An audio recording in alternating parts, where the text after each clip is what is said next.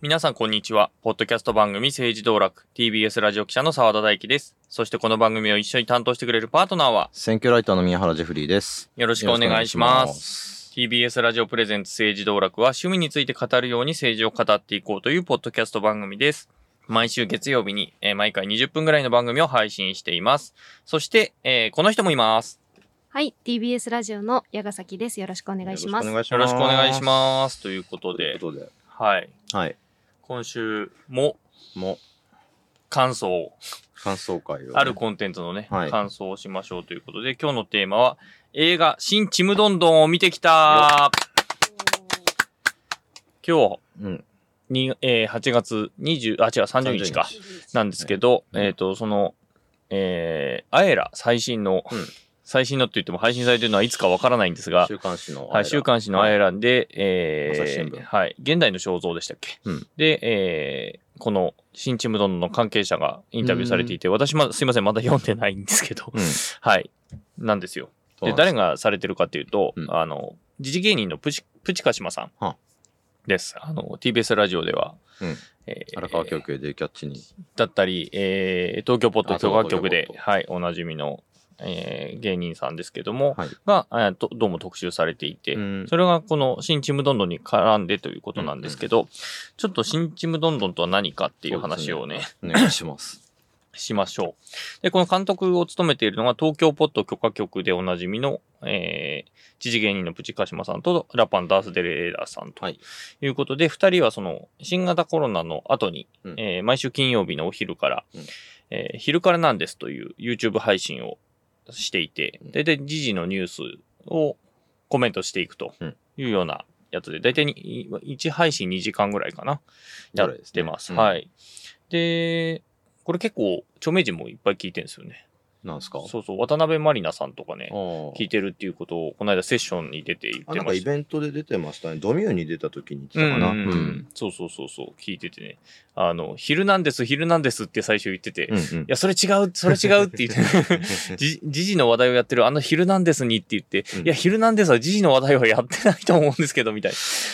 な感じだったんですけど、まあ昼からなんですだったということがまあね、おいおいおゆえちきさんのツッコミで判明したんですけど。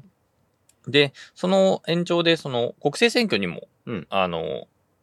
コミットするというかですね、選挙取材とかもしていて、それを配信イベントにしてたんですよね。で、それが選挙なんです、というやつで、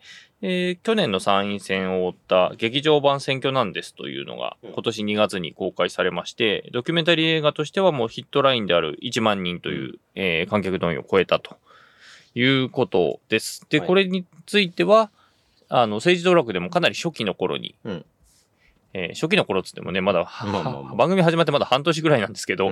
それでも初期なんで、その頃に、ちょっと触れたと。お互いが出てたね、映画について触れた時に、なぜかというと宮原さんが出ていると。そうだ、出てたんですね、これね。そう。インタビュー受けてますね。しかも結構大事な日に。大事なシーンで出てきますね。まあこれネタバレしてもいいんじゃない？安倍さんが、撃たれた日にの翌日？いや、当日でまだその亡くなったという報道が出る前の段階で、その選挙運動がいろいろ止まってしまっていたんだけれども、ある候補者、ある陣営だけやってたので、そこでたまたま僕も大阪、京都を取材してたんで、そこで会って、その時思ってた話をちょっとしたっていうのが使われてましたね。はい。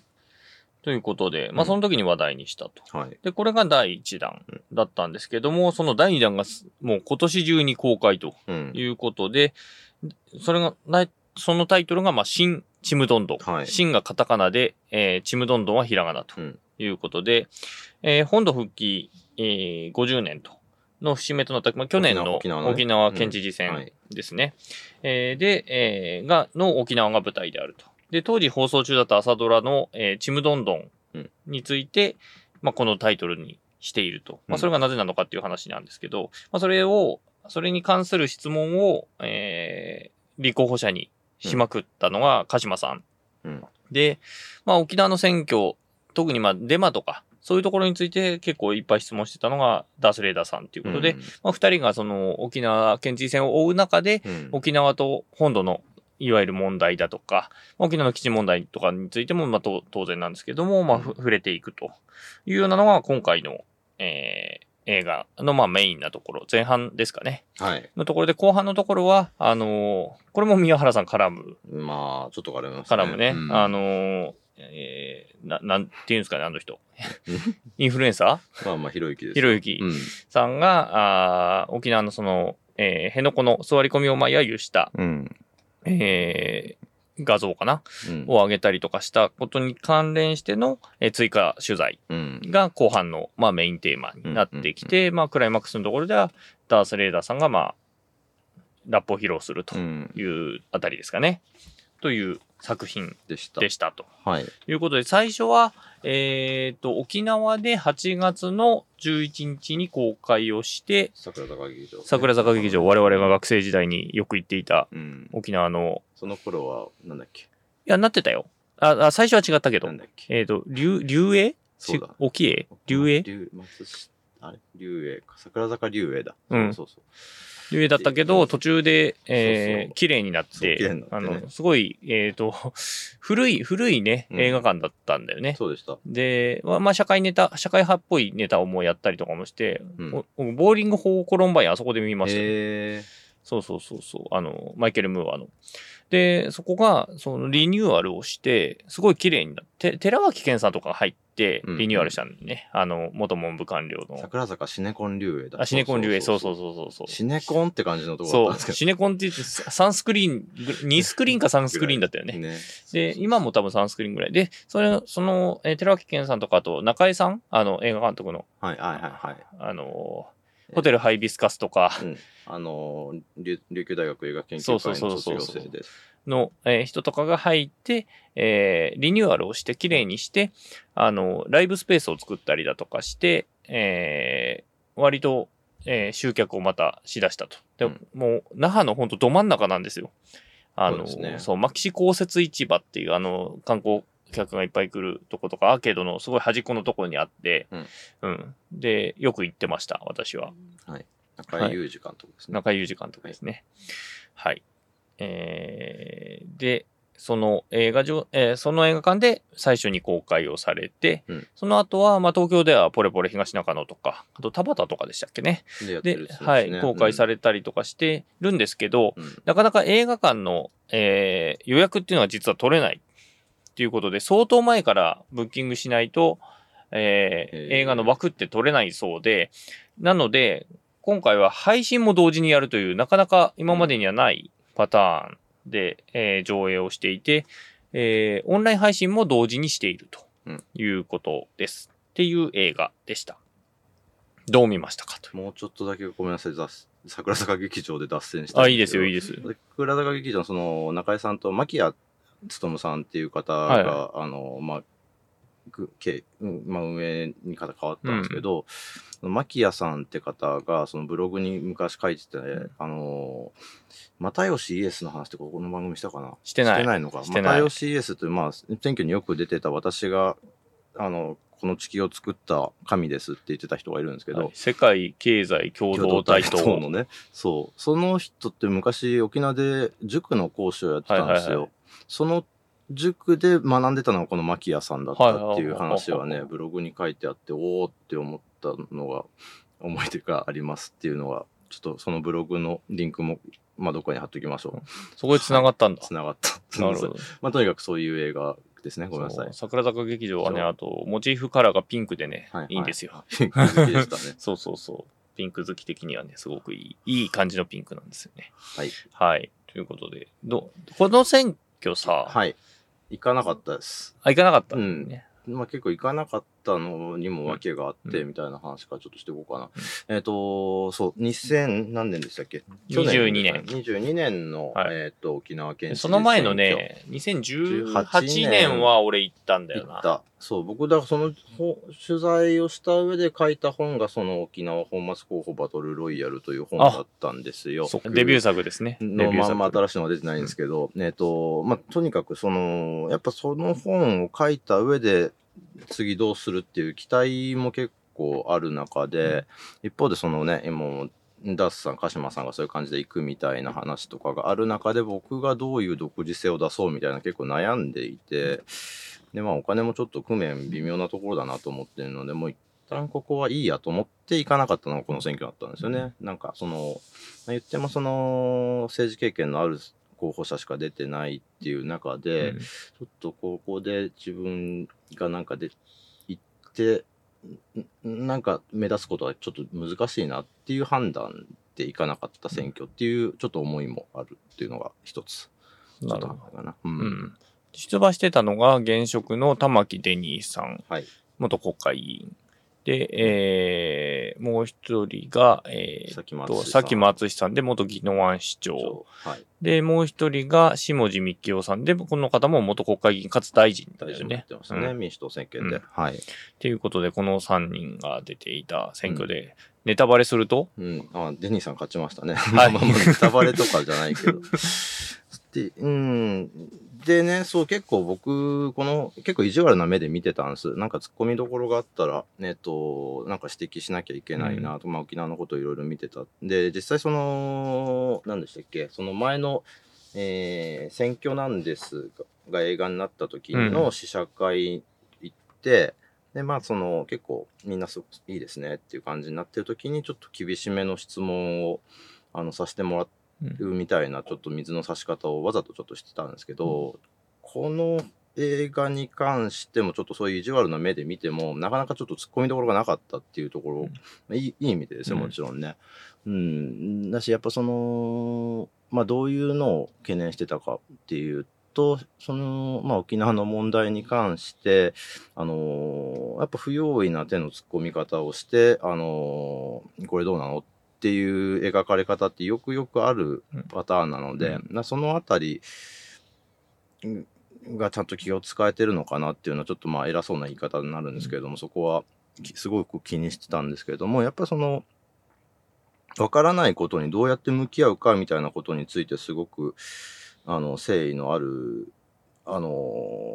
向き合い方をしているっていうところだしがこの映画ですごく大事なところだったんじゃないかなと思っていて、うん、その上でその、まあ、分からないなりにどういった人たちに話を聞いていくかとか、うん、そこでどういったことを学んでいくか、それをこういった形で映画にして広めていくみたいなところまで含めての、まあ、作品としてのあり方だったし、さっきちょっと話に出たその選挙があってそのすぐに、まあ、ひろゆきによるああいうまあ、ツイートがあっての、世論の、まあ、変な盛り上がり方があったっていうことに対して、の応答っていう意味ではすごく、まあ、大事な取り組みだったんだろうな。だからそのひろゆきに対する応答のあり方としてもその彼らと僕のやり方とそれもちょっと説明しとく、うん、そのひろゆきのその、まあ、辺野古こう座り込み、何日みたいな看板の前でそのこれ意味ないじゃないですかみたいなツイートがあって、それに対する応答として僕そのアベマのアベマプライムに出てまあ、彼も含めて論争をするみたいな番組に出させてもらって、まあ、結構直接的に怒りをぶつけたみたいな、その当事者に対してねっていうのに対してまあ、もっとより広く沖縄の問題基地の問題を学んでいくにはどうしたらいいのかみたいなのを提示してくれたのがこの映画だったのかなっていうふうに、まあ、僕のやり方との、対照的なところを、まあ、どっちがね効果的でどうだった僕は僕であれやったことに対してはその、まあ、後悔もしてないし、まあ、嫌な思いもいっぱいしたけどっていう感じだったんですけどね。澤田さんどうでした？まあそうですね、だからその一見すると県知事選からまあスタートしていてっていう話で、まあ選挙なんですもそうなんだけど、まああれも途中からその安倍さんのまあ銃撃があって、じゃあ民主主義におけるまあ選挙っていう場は何なのかっていうまあ本質的な話になっていくんだけど、まあ今回のも最初はね沖縄県知事選っていうところでのまあ取材だったりまあ候補者に対するアタックですよね。まあいわゆるまあ2人の距離感で聞いていくっていうところ、まあ、それについて僕は推薦コメントも出していて、それは鹿島さんの質問の中身が実はすごいくだらないことを聞いてるようで、まあ、このタイトルの新チームどんどんの話を聞いてるんですけど、まあ、それは見てほしいんですけど、まあ、くだらないことを聞いてるようで実はそれに対する応答でその人の本質が見えてくるっていうことは、まあ、割かしやってることの方向性としては近いことを僕は日々の取材でしたりもしているので、聞く内容はもちろんちょっと違うけれども、引き出したい回答は一緒っていうところだったりもするので、その話を推薦コメントとして書いたんですけど、まあ、その話が前半であるけれど、まあ、そこは実は入り口であって、むしろその後に横たわってくるそのひろゆき氏の件プラス、それがつまり、本土と沖縄の距離だったりをすごい具体的に示してるところで、それをどう乗り越えていくかっていう話を、まあ、彼らがやろうとしたんだったなというふうには思って見ていて、まあ、その不用意なっていう話が、まあ、僕らだってね、言ったらまあ元県民だし住んでたけど、生まれ育ったわけでもないから、で、しかも今住んでるわけでもないし、っていう距離感も当然ありつつも、まあでもそれを不用意に踏んでその我々ですら、不用意だって思うような作品が多々ある中で、まあ、この間取り上げたね、フェンスもそうだったけど、そのしっかり正面からどう向き合おうかっていうところをしようとしてるっていう真摯さっていうのはすごく伝わって、気はするというか。そうですね。だからその、まあ、スローガン的にね、沖縄の基地の問題は日本全体の問題なんだとか、っていうのを具体的にそれどうやって落とし込んでいくのかっていう部分に関して、フェンスもそうだったし、そのあたりの問題意識をすごく踏まえた上での作られた映画だったのかなっていうふうには思いますけどね。中の人にやっぱりしっかり向き合うっていうことをすごくしてるかなっていう感じはした。まあ一方でだからそこまでするのがすごく真摯だった一方で、多くのマジョリティは沖縄に対してそうではないっていう現実も逆に感じるというかね。しっかりしてればしてるほどしてないところが目立つっていう、この作品がしようとしてたっていうことがある分っていう感じはすごくしたかな。ですかね。そう。ちょうどね、あれ、宮原君が進学前、あれ、ヘリ落ちたのって。いやいや、僕、入学した年ですね。入学した年の夏休みだから2004年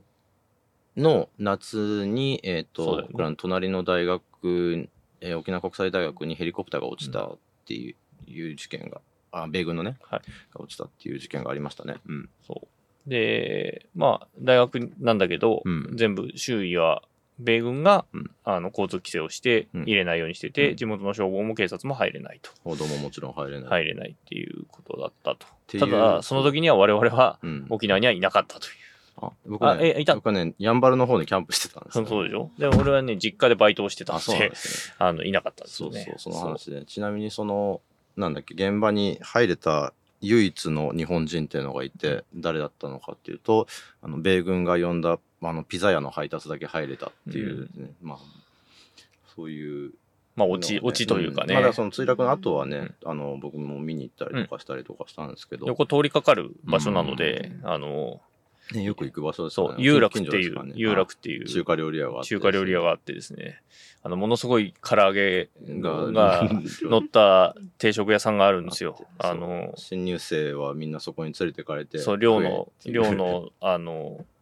寮に入ると先輩たちがおごってくれるんですけど、そこの有楽っていう店にまず連れてかれて、そこの唐揚げ大盛り600円ぐらいなんだよね、あれ。すげえ安い。安さ当時ね。当時20年前ぐらい。それで唐揚げがいくつぐらい乗ってるんですか？結構たくさん。しかも1個がでかいんだよね。野球ボール。みんな持って帰るんですよ。食えないから。で、僕は鳥食えないから、鳥食えないんですって言って、別なの食べたんですけど。それもね、だから、ラーメンとか、ほんと洗面器みたいなのがあったりとか、まだちゃんとお店ありますね。そういうのがある。で、そこに、うちの大学の寮から行く途中に、沖縄国際大学っていうのがあって、まあそこが、ヘリが落ちた木もそこから見えるっていう、校舎も見えるっていう形でしたね。生活圏内に、米軍問題とか、基地の問題とかがやっぱり当たり前にありました。だからこの距離で話してても上に軍用機が通ると話せないとか、まあ、授業はそれで止まる、一瞬止まるとかっていうことはもう当たり前にありましたね。フェンスでもそういうシーンは描かれてましたよね。ありましたね。電話で喋っていて、ヘリかな、聞こえなくなるっていう描写はありましたね。そう、だからフェンスのね、キーンが住んでたのが多分あの周辺なんですよ。まあ、そうですかね、確かに宜野湾の、本当に沖縄国際大学のすぐ多分、原付で本当に 2,3 分のとこに多分彼女が住んでるっていう設定だったと思います。ロケ地を見る逆算で我々がそうですね。まあまあよく見るあれですよね。なんだっけ、ガネコ王者な島市かかず、あのあたりだよね。58号線、国道の58号線と330号線をつなぐ、そうそうそうなんですよね。そう長田とかあのあたりだよね。そう我々のだから完全生活圏に本当にヘリが落ちたっていう感じ。本当よく死んだりしなくてよかったって本当に思うぐらいの。ど真ん中に落ちたので、でしたね。なので、ね、それで、本作の中ではその沖縄国際大の教授で元記者の前田真理先生に、今の沖縄の基地の問題とか、そういうのに聞いたりだとかっていうのをしてたりだとか、その座り込みをしてた高里さんという女性に、取材をして、はい、っていう感じでしたね。クライマックスはさっき言った通り、そこは見ていただいてって感じではあるんですけど、ダースさんがラップを披露するっていうところですね。いやまさにだからひろゆきがその辺野古に行ってなんか2回行ってんですよね。あの時その炎上した直後も、行って実際に座り込みやってる人たちとの対話みたいなのも多分動画で残ってると思うんですけども、なんかでもあなたたちの言ってることって私たちには伝わらないじゃないですか的な言いぶりっていうのと非常に対照的な、もちろんそれは意識というか、それを受けてのその選挙の後の再取材だったと思うので、このあたりを踏まえて見てみると面白いのかなと思います。そうですね。はい、ということで現在各地の映画館で順次スクリーンが空いたところ、すごさ空いたところで順番にやってってると思うので、関西とかでも多分見れるところもあったでしょうしっていう感じですね。はい、なので興味あったら見ていただければと。ちなみに有楽の唐揚げ定食今980円です、ね。おー、上がったね。上がったけど物価高だからしょうがないわな。それでもびっくりする量が出てくるので、はい。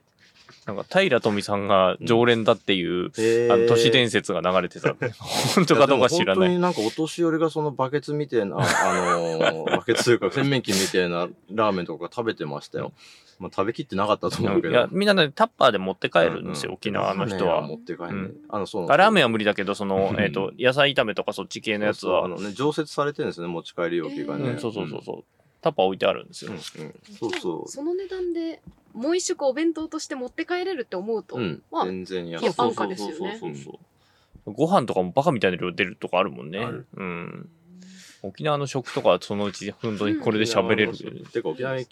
ロケもしたいですね。ロケしたいですけどね。なんかついてくんないですかね。そう呼んでもそうこれからね、学園祭シーズンとかでもあったりとかもするので、もしね聞いてる方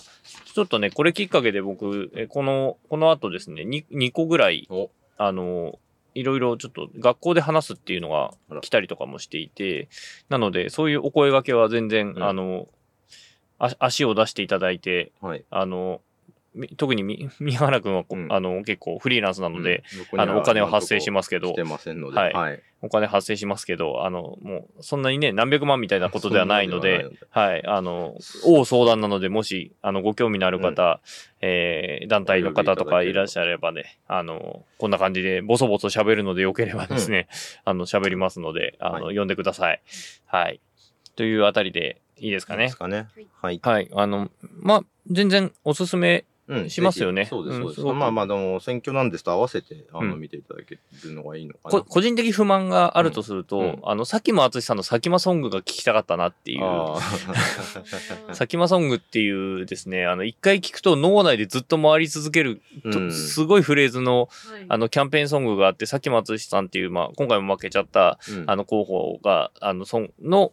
支援者の人が作った曲なんですけど、それうちで歌ってたらですね、子供がずっと一日中歌うっていうぐらいちょっと脳内に回る曲でして、でそれをお二人が最初にやった時のこの映画の元になったあれも選挙なんですだ沖縄なんですでしたっけ、沖縄なんですっていう配信をやったんですけど、うん、その時にはその曲をすごいフィーチャーしていて、うん、ねそうそうあ気づかれたと思ったんだよね、うん、あれよその今から5年前 の, あの選挙の時にね2人で聴いててあの曲やばくないっていうのを当時2人で言ってて現地でねあ気づかれたって思ったよねそしてまだ使ってるっていうそうだからそのねその結構そのなんだその前半に関しては新チームどんどんその配信イベントの、何でしたっけ、沖縄なんですで、まあ、見た映像が、うん、がほとんどなんですけど結構その、まあ、企画はもうそっちは公開が終わっちゃってるんでできないんですけどその結構サキマソングをいじったりとか、うん、あとどういったところだったかな下地さんのね花束のやつをすごくそうそうそう下地幹雄さんっていう元、国民、新党で、郵政改革担当大臣だったっけそうなんですを要するに民主党政権でね最初大臣をやってたもともと自民党の人で実家は沖縄の宮古島の、うん出身で大米建設っていう沖縄の5大建設会社かな、うん、のうちの一つの出身なんですけどで自民党にいたんだけどまあいろいろあって自民を出てその後維新行ったりとかしてた自分で地域政党を持ってたりとかそう、うん、っていうのを作ったりとかしていて、まあ、沖縄では結構影響力がまだある強い選挙の人なんですけど、まあ、その人が今回立候補してるんですけど、うんまあ、いきなり 全身オレンジの服を着ていたんですよね、うんうんうん、でそのあれしかもそうそうそうあれ選挙始まる前の日かなんかに花束で満たした、うん選挙カー金魚鉢って言われるそうを持ってきてこれを夜中に思いついてみたいなね、うん、感じで出てくるところああいうところとかをでそこの BGM がモンパチだったんでその配信の方では聞けなかったんですけど、うんこの映画では多分許可取ったんですよね、うん、モンパチがガンガンその後から乗せたみたいな音の作りになってるんですけど、うん、現地で流れてるっていうそうちょっと見どころですね。そうね。っていうのをそうと最初はね、うん、その沖縄なんですの時はそこを結構、うん、いじってたっていうかね。そう配信なんでかけらんないんですけどみたいな、うん、そんな感じですかね。そう、はい、あれも2人とも見てたんですよね。だから一回見てたやつでどう違いを変えてくるのかなと思ったらっていう。そうですね。うん。だからやっぱそのまあ、配信に関してはその。ね、いつも見ている2人のことを知っている人たちに向けてっていうのに対して今回はその本当にゼロから、うん、その2人の関係性とか分かんなくても、うん、学べるようなものになってるっていうのは意識してるんですかね、うん、って感じでしたね、うん、見てて、うんうん、ですっていう感じでしたはい、ということで、はい、政治道楽告知があります。あ、その前に、あ、ごめんなさい。はいはい。すいません。どうぞ。まさにその新ちむどんどんにも登場する、フリーランスライターの畠山道義さんと私でですね、トークイベントを、これちょっとシリーズにでやることになりました。今日程的に、配信のおかげも間に合うかちょっとわかんないんですけども、8月31日だからその収録の翌日なんですけれども、あなたの選挙を教えてくださいという、トークイベントをやります。何かというと過去に選挙に立候補した人の話を聞こうと。で、選挙に立候補いざするってなってもそれどういう感じで出るんですかとか選挙に出て困ったこととかそれどうやって乗り越えて立候補できたんですか選挙出てダメだった後にどんな声かけられましたみたいなことっていうのを紐解いていくことによって、まあ、次に自分立候補しようかなって思ってる人の参考になればいいかなと思っていてで第1回はその尾崎正則さんという、NHK から国民を守る党から、国政とかに立候補したことがある方でにお聞きします。で第2回も実はもう決まっていて、これそうかまあ、明日発表になるんでまあいいさ中村みどりさんというですね、まさにまたつながっちゃうんですけども沖縄ですね。沖縄の基地をまあ、本土に引き取るろうっていうことを主張している右翼活動家の女性の方なんですけども、その人とやったりとか、まあ、今今後どんどん続けていきたいと思っているので、ちょっとチェックしていただけたらなと思います。中村さんはね、国政選挙とか出られて、参院選でしたよねとか、地方千葉の方でもなんか選挙出てたりとかある、官邸前でね、それの、座り込みの主張されたりとかしてた方ですよね。です、はい、お楽しみにという感じです、はい。これ定期的にってどんぐらいのペースでやっていくんですか？大体月1ぐらいなんですけど、選挙あったりすると僕らちょっと動けなくなっちゃうので、そうだねそんな基本的にはそれぐらいのペースでやっていきたいなと思ってるし、続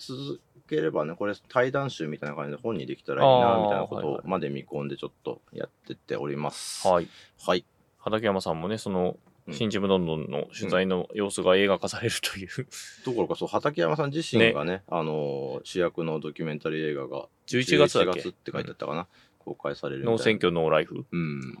それも楽しみにしたいと思います。ということで、はい、政治道楽では皆様の感想をお待ちしております。ツイッターではハッシュタグ、カタカナで政治道楽でつぶやいてください。聞いた時が書き時です。また皆さんからのメッセージも募集しています。ご意見ご感想をもちろんのこと、2人にこんなこと話してほしいっていうね、のも、お待ちしております。アドレスは sd-tbsradio@tbs.co.jp sd-tbsradio@tbs.co.jp です。この番組、ポッドキャストだけじゃなくて YouTube でも、お聞きいただけます。ぜひそちらで聞いたよっていう人はチャンネル登録といいねもよろしくお願いします。ということで、はい、政治道楽今回はこの辺で、ここまでのお相手は TBS ラジオ記者の澤田大樹と選挙ラテアの宮原ジェフリーと TBS ラジオの矢ヶ崎でした。